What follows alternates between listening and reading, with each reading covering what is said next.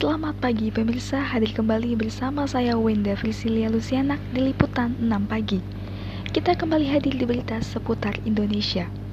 Menteri Agama Fahrul Razi mengatakan pendidikan merupakan faktor penting dalam memutus rantai kemiskinan dan keterbelakangan.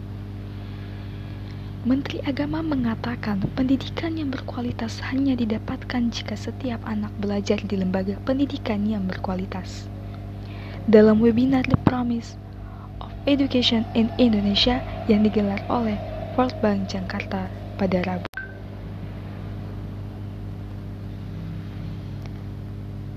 Fahrul Razi mengatakan layanan pendidikan yang berkualitas merupakan suatu yang mutlak dan harus terus diperjuangkan dan diupayakan oleh pemerintah Indonesia.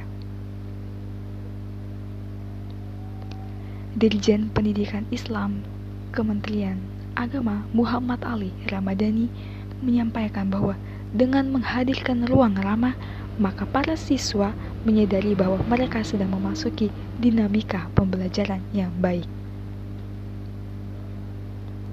Demikian berita liputan 6 pagi hari ini. Saya Wenda Frisilia Lucianak pamit undur diri dan selamat pagi.